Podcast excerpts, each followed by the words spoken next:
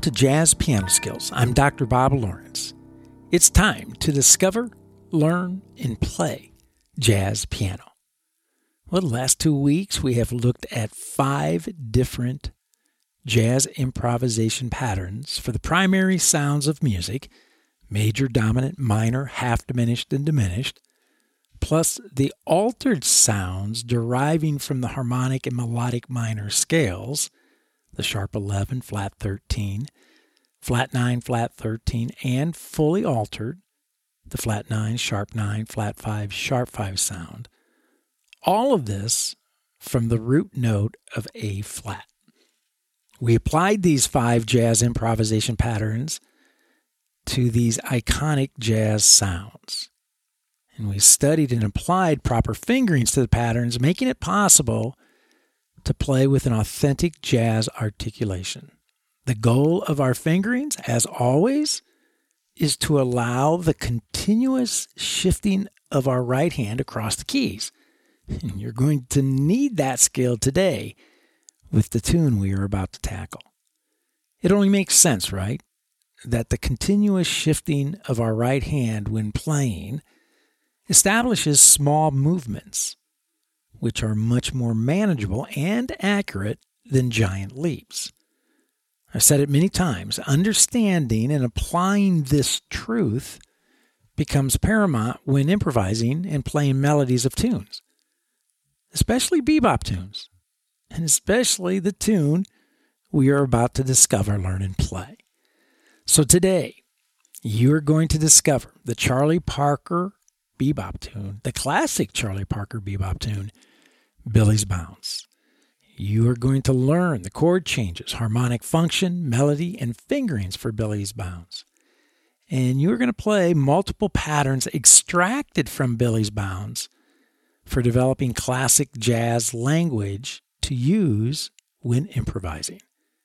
So, as I always like to say, regardless of where you are in your jazz journey, a beginner, an intermediate player, an advanced player, or even if you are an experienced and seasoned professional. You're going to find this Jazz Piano Skills podcast lesson exploring Charlie Parker's Billie's Bounce to be very beneficial.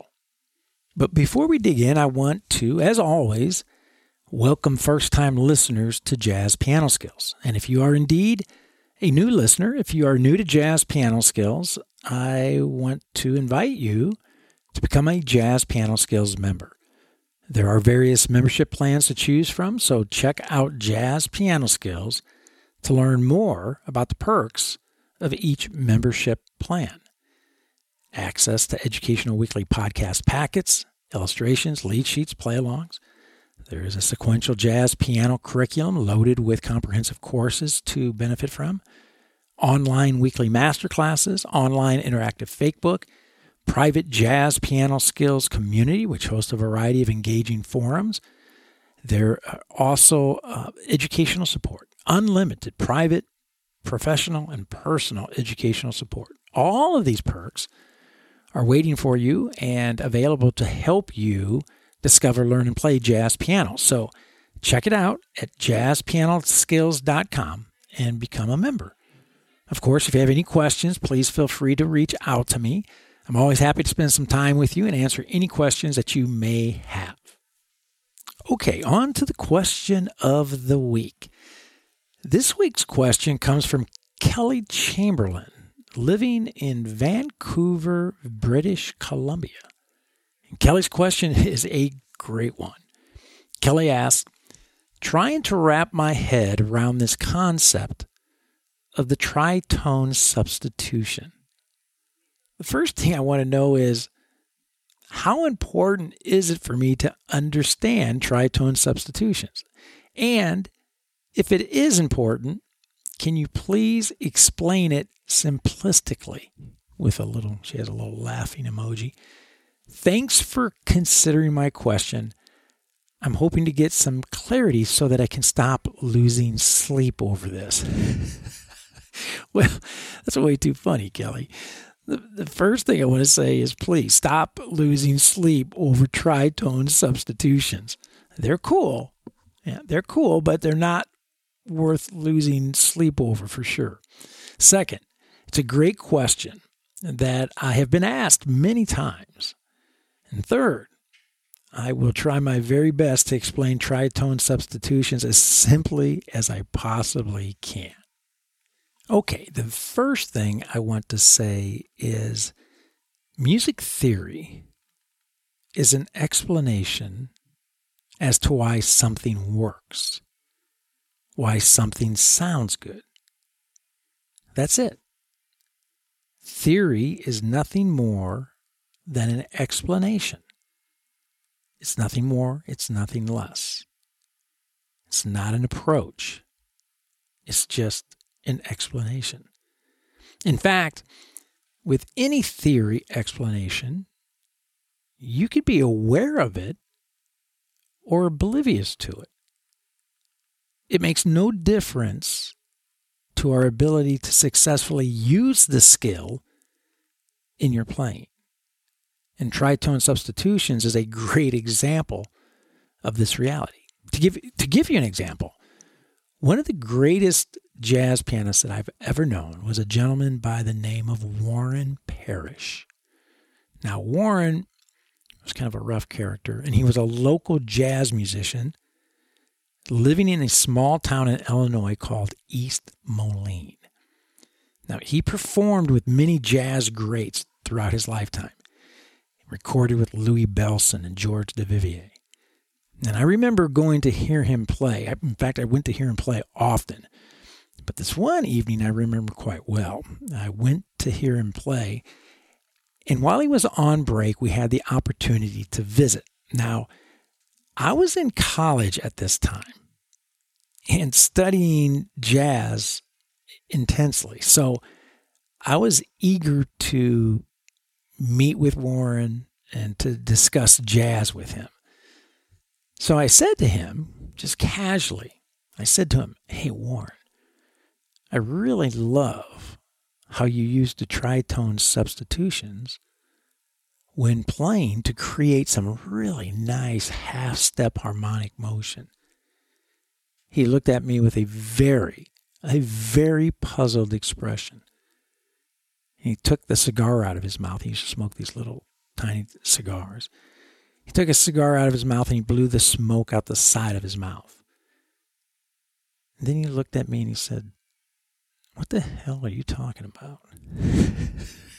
now, now I looked puzzled because I couldn't believe he wasn't aware of tritone substitutions because he had been playing them all night. So I thought, he, he must be joking with me. And when I realized that he wasn't, that he was dead serious, that he had no idea what I was talking about, he had no idea what a tritone substitution was. Again, even though he was using them at will. So Warren, you know, when you when you play a two five one progression, he said, uh huh like like D minor to G7 to C major 7? He said, "Uh huh." I said, "Well, instead of playing the G7, you actually play D flat 7 instead?" He looked at me again. He said, "You mean the 2 chord going to the flat 2 going to the 1?" I said, "Yes." I, I said I had great excitement. I said, "Yes." That's it. He said, you're talking about inserting the flat two for the five. I, I, again, I, excla- I, I, exclaimed yes because I was thrilled. Right, we, we we were finally on the same page. So he looked at me and said, "Well, why the hell didn't you say that in the first place?"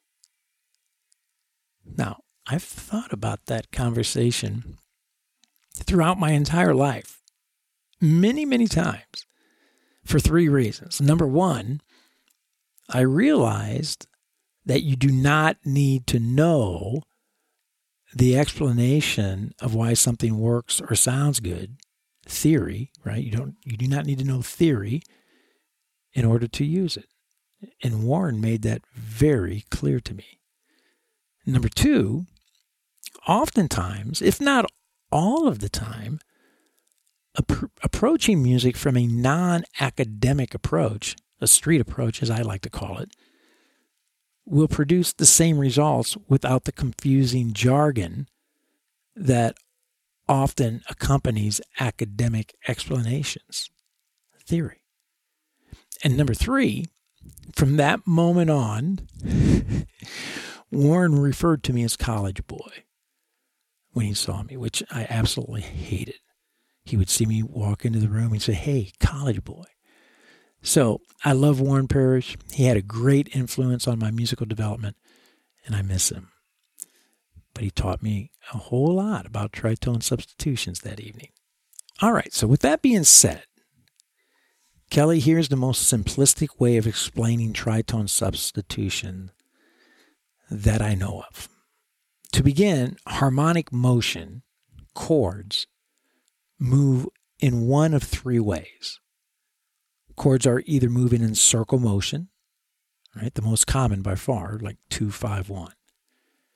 Chords are either moving in diatonic motion, right, chords produced by the key, right, by the scale. Or chords are moving chromatically, half step movement. That's it.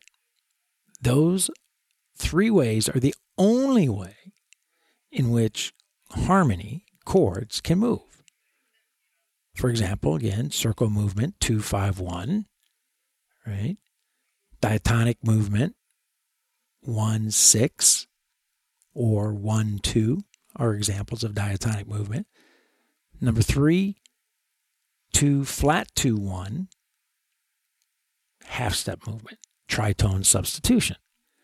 So whenever I see chromatic movement, whenever I hear chromatic movement, I like to think of it as camouflaged circle motion. The camouflage is what music theory teachers call tritone substitution. Now, here is why it works. Let's take the 251 progression in the key of C major, right? So you have a D minor, go into a G dominant, go into a C major. 251. Now the G7 is spelled G B D F. Now, if we take the D flat 7, D flat dominant 7, the flat 2, which sounds like this D minor 7, D flat dominant 7, C major 7. If we take that D flat dominant 7 and spell it, we get D flat F, A flat, C flat, or the note B. Now, let's compare those two spellings and let's identify the third and the seventh of G7, which are the notes B and F. And if we do the same for D flat dominant 7, we discover that the third and seventh are F and C flat or B by spelling both the 5 chord, the G7, and the flat 2 chord, the D flat 7, we discover that they share the same third and seventh, B and F. However, they're inverted, right? But nevertheless, because they share the same third and seventh, the chords become interchangeable. Once music theory folks, right, once the music theory folks discovered this interesting music trivia, how do they go about labeling it or identifying it? Well, they discovered two interesting facts along the way. Number one, the distance between the third and the seventh of a dominant chord is three whole steps, three whole steps apart, or a tritone. And number two, they also notice that the distance between the 5 chord, the G7, and the flat 2 chord, the D flat 7, were three whole steps apart as well. Another tritone. So, as the old saying goes, from that day forward, they referred to this interchangeability between the 5 chord and the flat 2 chord as the tritone substitution. Kelly, that's a whole lot of information very quickly. And I hope that is at least a good start for helping you get some sleep at night and to understand the tritone substitution. My be- my best advice would be to adopt Warren's approach and begin thinking about playing tritone substitutions as simply flat twos. So practice playing 2 5 1 and practice playing 2 flat 2 1. And you'll be on your way to playing tritone subs- substitutions like a pro. That's it. Wow. Kelly, thanks a ton for your question. I hope that was helpful. And as always, if further clarification is needed, please reach out to me. Let me know. I'm always happy to to uh, help out and go a little deeper if need be. Okay, let's discover, learn, and play jazz piano. Let's have some fun with Charlie Parker's Billie's Bounce. Okay, bebop. I have presented this quick little outline about bebop music in previous podcast episodes, but I want to just go through it again uh, today.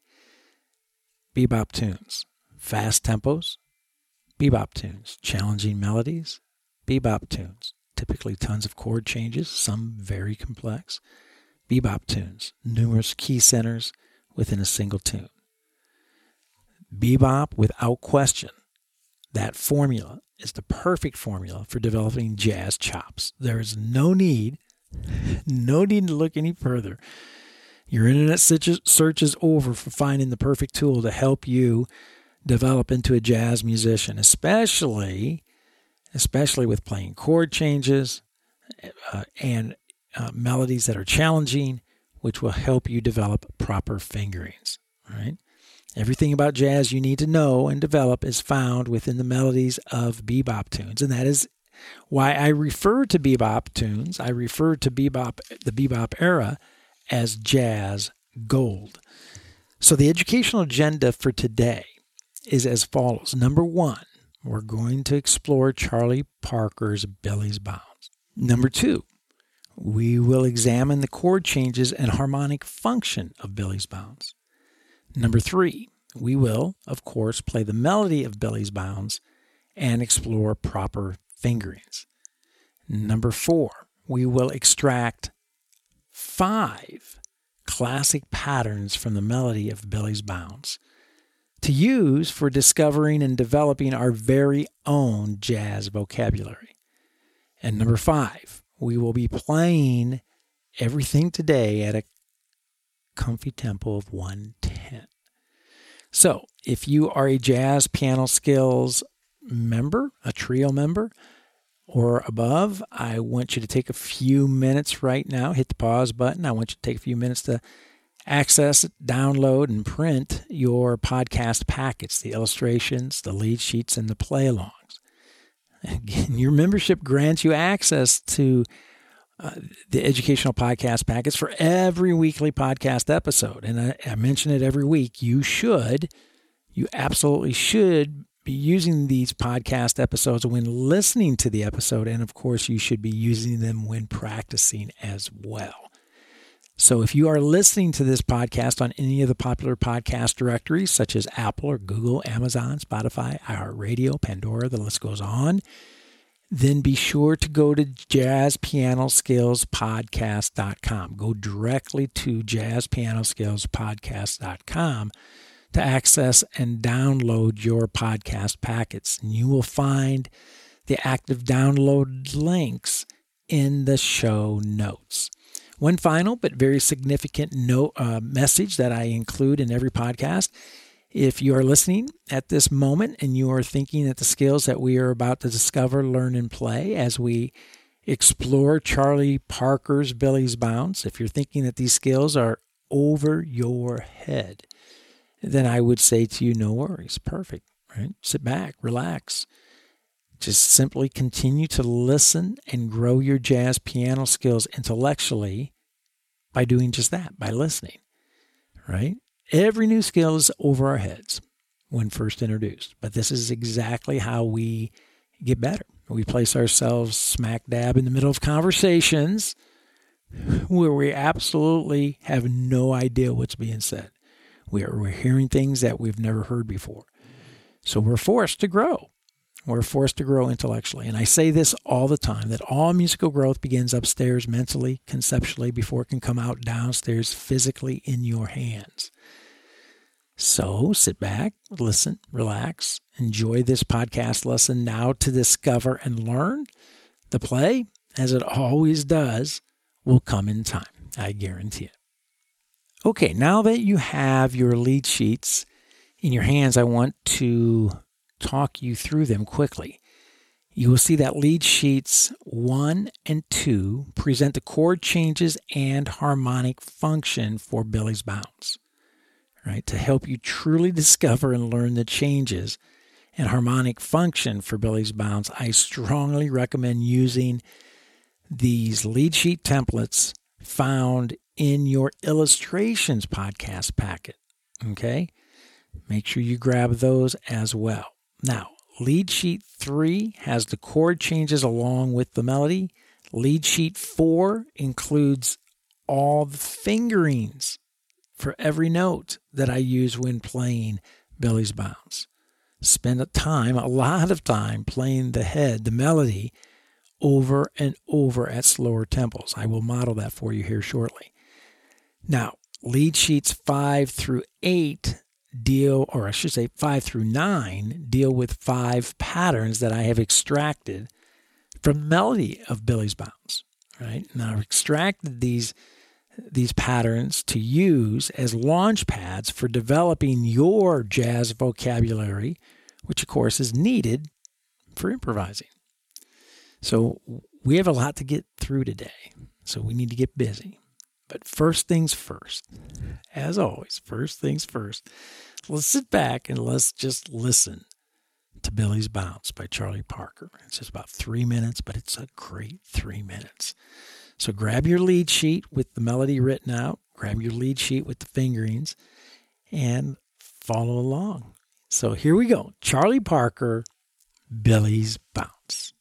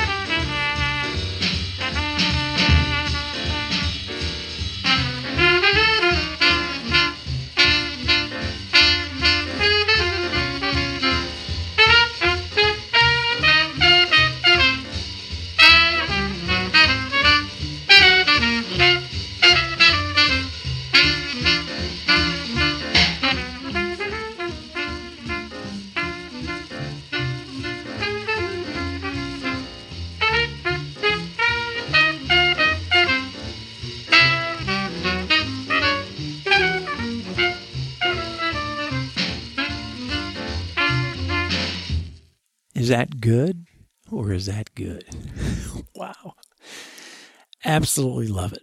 So, okay, now that we have Billie's Bounce in our ears, we know how it goes. Let's take a look at lead sheet one, skill one, and lead sheet two, skill two. Skill one, chord changes only, right? If you look at skill two, function only. I want you to place those two lead sheets side by side. All right. So, what I want to do, um, I'm going to bring the ensemble in and I'm going to play through the chord changes of Billie's Bounce. I'm going to play through it four times. Now, what I'd like for you to do, first two times, I'd like you to follow the chord changes, but be thinking harmonic function, right? So F7, we're going to think of that as a 1 7. To the B flat 7, that's a 4 7. And then you have the B diminished, sharp 4 diminished, right? So on. So when, when you see the chord changes, I want you to try to think harmonic function.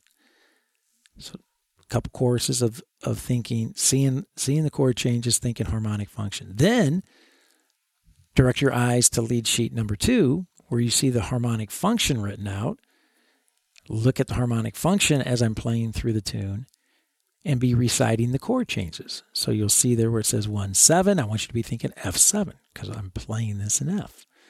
Right? Gets to the 4, B flat 7, and so forth, right? So that the goal here, ultimately the goal is I want you to be able to think the opposite of what you see. So when you look at a lead sheet and you see the chord changes, you should be seeing function when you look at function, a lead sheet with function uh, notated, you should be seeing chord changes, right? Big time skill, no doubt about it.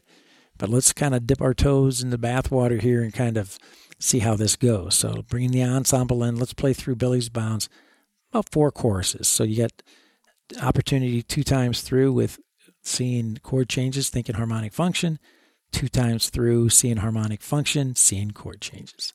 All right, here we go. Let's have some fun.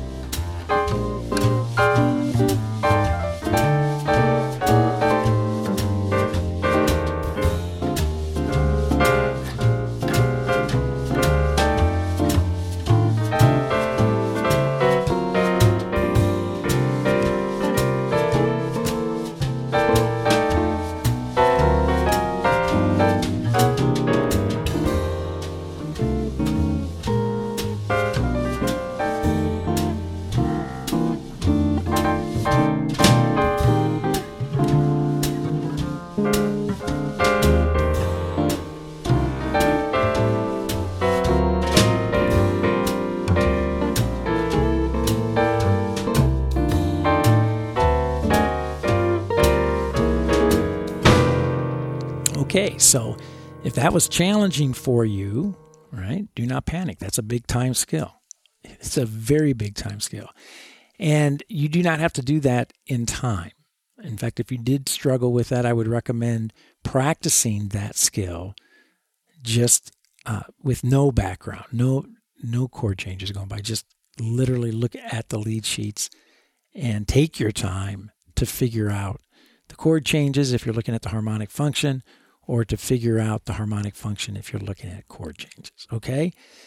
All right, so now let's grab lead sheet number three. Lead sheet number three and lead sheet number four. Lead sheet number three, I have the melody of Billie's Bounce um, notated for you. And lead lead sheet four, the melody again, but this time the melody is is uh, notated along with the fingerings that I use when playing Billie's Bounce. So I'm going to bring the ensemble back in and I am going to play through this uh, four times again. And now we can actually turn our attention to focusing on the melody line and also on the fingerings and see if you can notate, see if you can locate um, where all the finger shifting is taking place. See if you can locate and recognize some common fingerings that we have been working on uh, since the beginning of the year as well. So I'm going to play this at 110, very nice and relaxed, very slow. I'm not going to try to do anything fancy with the melody. I'm not going to try to improvise with the melody or embellish the melody. I'm going to play the melody, period, right? And this is how I would encourage you to practice it as well if you're actually trying to learn Billy's tune right? I would recommend playing the melody very straight um, a zillion times, at least a zillion times, okay? So here we go. Let's bring the ensemble in and listen to Billie's Bounce with a emphasis and focus on the fingerings as well. All right, here we go.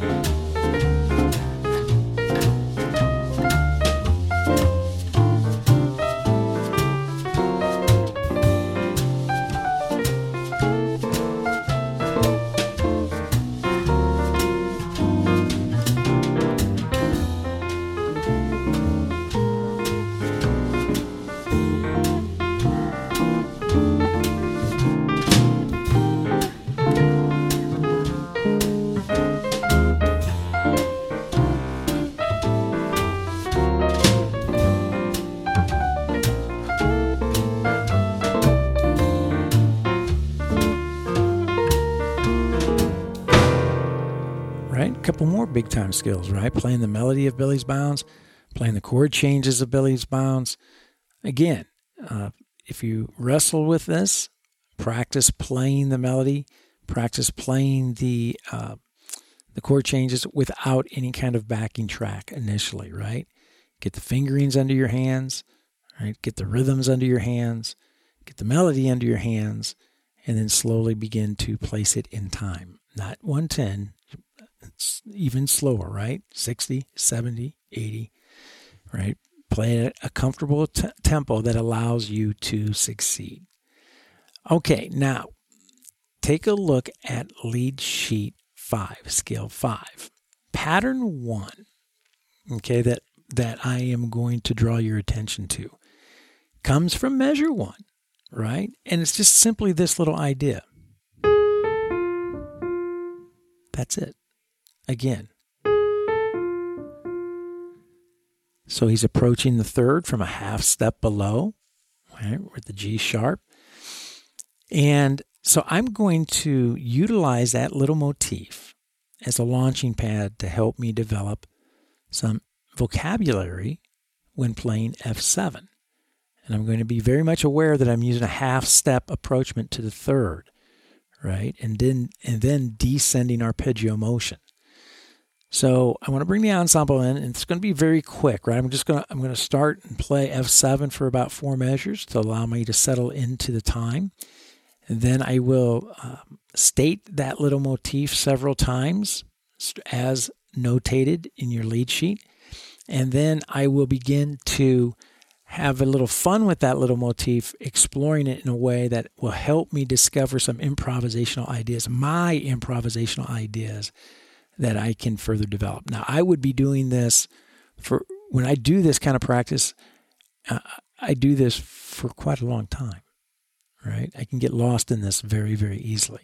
Of course, for the sake of time in this podcast, I'm going to be going through it a few times I'm going to try to rush this process a little bit for you so you can see how it unfolds, okay? And then you'll notice on your lead sheet, the same motif goes to the key it goes to B flat 7 and then the same motif goes to E flat 7 and I have a little note there that says continue moving around the circle of fifths, right? So the idea what I'm going to model for you with F7, you would do the same thing with B flat 7, E flat 7, A flat 7, D flat 7, and so all 12 dominant chords to help develop vocabulary, right? All right, so let's bring the ensemble in. You'll get the idea once you hear this. So let's listen to letter A on lead sheet 5, scale 5, this little motif, and see how I can, what I can do in developing that for some improvisation vocabulary. Okay. Here we go.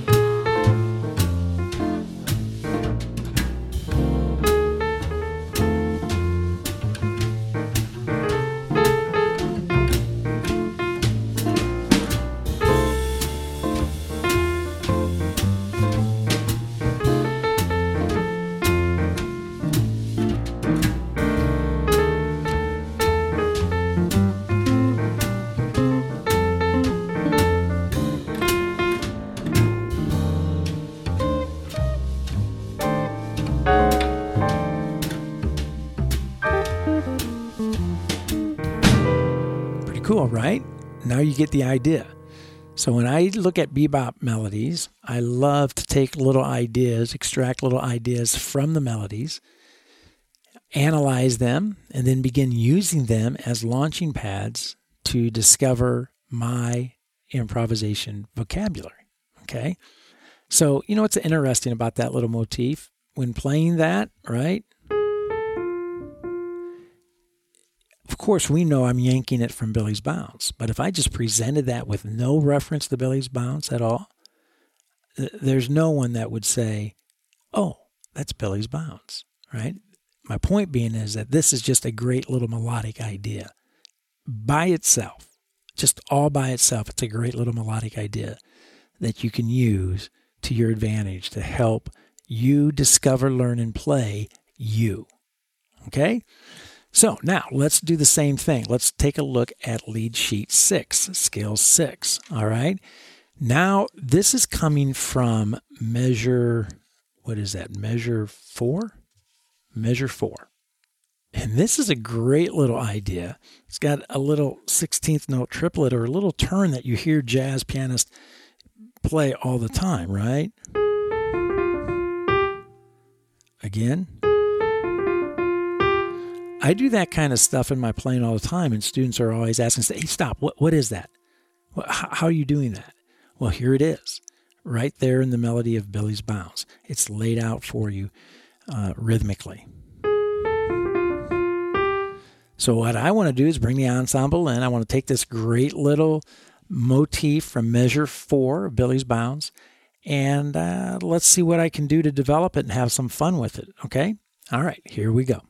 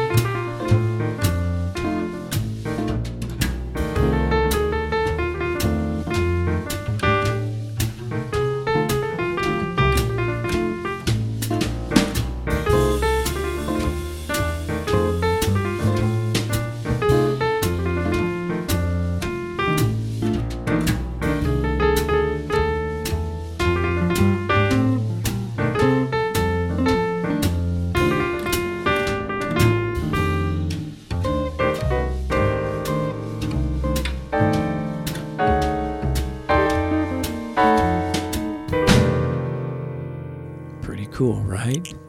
see now you see how this is done, right? And what cracks me up here too, you know, this is Billie's Bounce, which is a 12 bar of blues, right? And I'm extracting five melodic ideas from 12 measures of music. And, and there are more. There are more gems hidden in here, but these are the five that I selected today, focusing on these dominant sounds, right? So now I want you to grab scale seven, lead sheet seven, and uh, this idea is coming from measure five and six that I'm grabbing over the B flat seven. And um, this is a nice little motif as well. It's half step approachment, half step pro- approachment to the root, right? To nice. I love that. Half step approachment to the root, down to the fifth, back up to the seventh, right? Pretty diatonic, right? Wouldn't you say, other than the half step approachment to the target note? So let's bring the ensemble in and let's see what I can do with this little motif that I have extracted from measures five and six of Billie's Bounce. Here, was, here we go.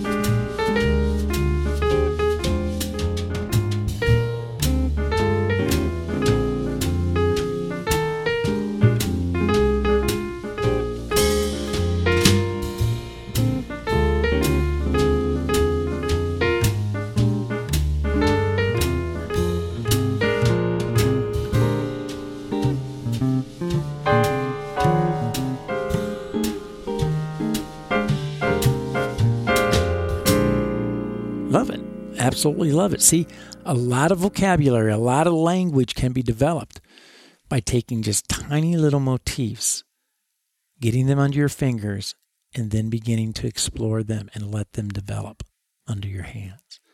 A lot of great ideas can be can surface and be brought into your muscle memory and oral memory that you will recall and play when improvising. So now let's take a look at skill eight, lead sheet eight. Okay. And this pattern that I'm going to extract comes from uh, measure, me, the last half of measure eight and the downbeat of measure nine. So measures eight and nine of the D7. And uh, so you'll see there um, the F, the, the third, the F sharp of D7 going up to the flat nine, right? The E flat. I love it. So it goes up to the flat nine, drops down to the seventh of the sound, and then half step approachment ascending into the root, right? Fabulous. So now let's bring the ensemble in. Let's see what I can do with this little nugget and develop it and see what, what happens. So here we go.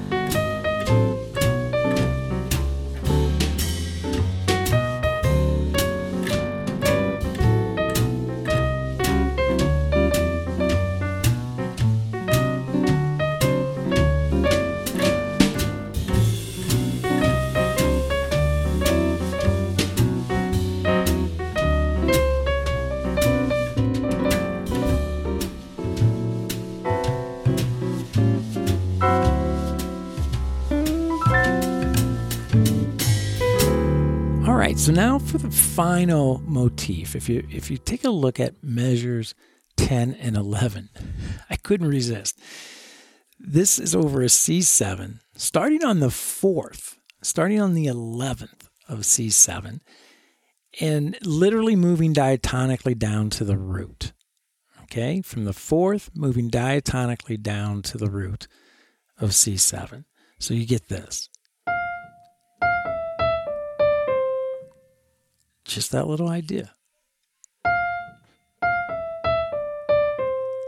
Who knew that that could sound so hip, right? Just that from the fourth, from the 11th, moving diatonically down to the root. So I want to bring the ensemble in. I want to take that little motif and see what I can come up with, how I can further develop it as I get comfortable with it under my fingers. Okay? So here we go. Check it out.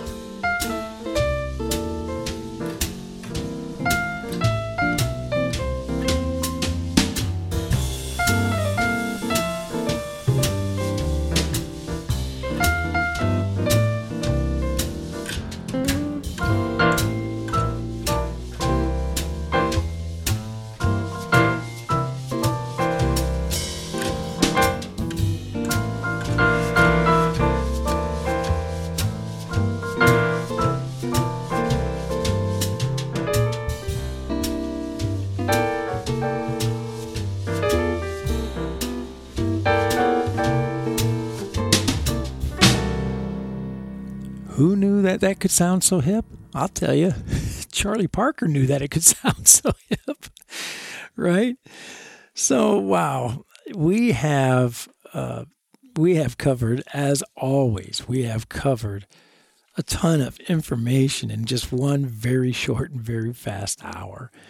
And again, I cannot stress enough. I can just not stress enough the importance of practicing bebop heads, melodies, for developing fingerings, technique, time, articulation.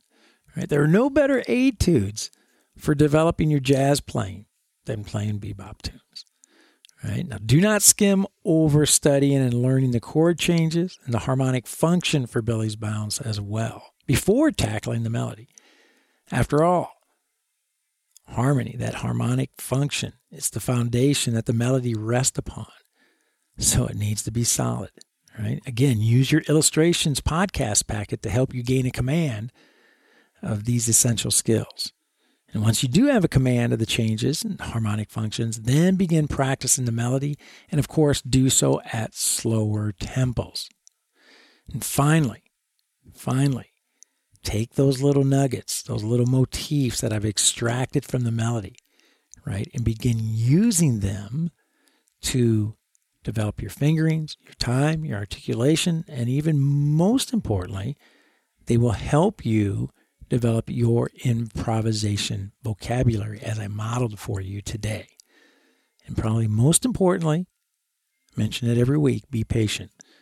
Developing mature and professional jazz piano skills takes time, a lot of time. So begin structuring your study and your practicing after the playing demonstrations that I modeled for you today in this podcast podcast episode, I guarantee it. You will begin to see, feel, and hear your progress. Well, I hope you have found this Jazz Piano Skills podcast lesson exploring Charlie Parker's Billie's Bounce to be insightful and to be beneficial. Don't forget, if you are a Jazz Piano Skills Ensemble member, I will see you online Thursday evening at the Jazz Piano Skills Masterclass. That's 8 p.m. Central Time to discuss this podcast episode lesson, Exploring Billie's Bounce, in greater detail, and of course, to answer any questions that you may have about the study of jazz in general right? Jazz Piano Skills members, I want you to make sure that you take advantage of those educational podcast packets, the Jazz Piano Skills courses, the Jazz Piano Skills community, as well as the professional educational support. You can always reach me by phone 972 380 8050. My office extension here at the Dallas School of Music is 211. If you prefer email, my email address is Dr. Lawrence, drlawrence at jazzpianoskills.com. Or you can use the nifty little SpeakPipe widget that is nestled, I think, just about on every page of the Jazz Piano Skills website. Well, there is my cue. That's it for now. And until next week, enjoy Charlie Parker's Billie's Bounce. And most of all, have fun as you discover, learn, and play jazz piano.